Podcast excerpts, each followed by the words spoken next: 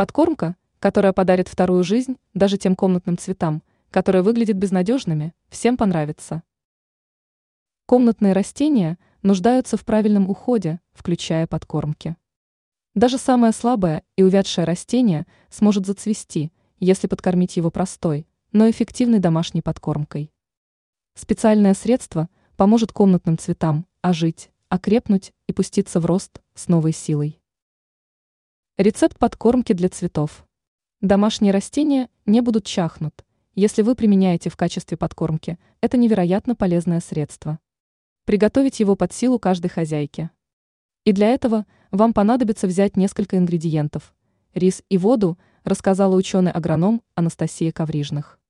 Как известно, рис – полезный продукт, содержащий много микроэлементов и различных питательных веществ для растений.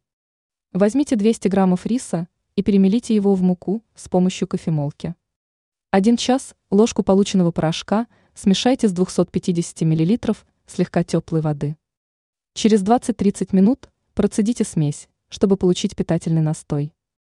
Разбавьте настой с водой для полива из расчета 1 копейка одному и внесите по 5 чайных ложек под каждое.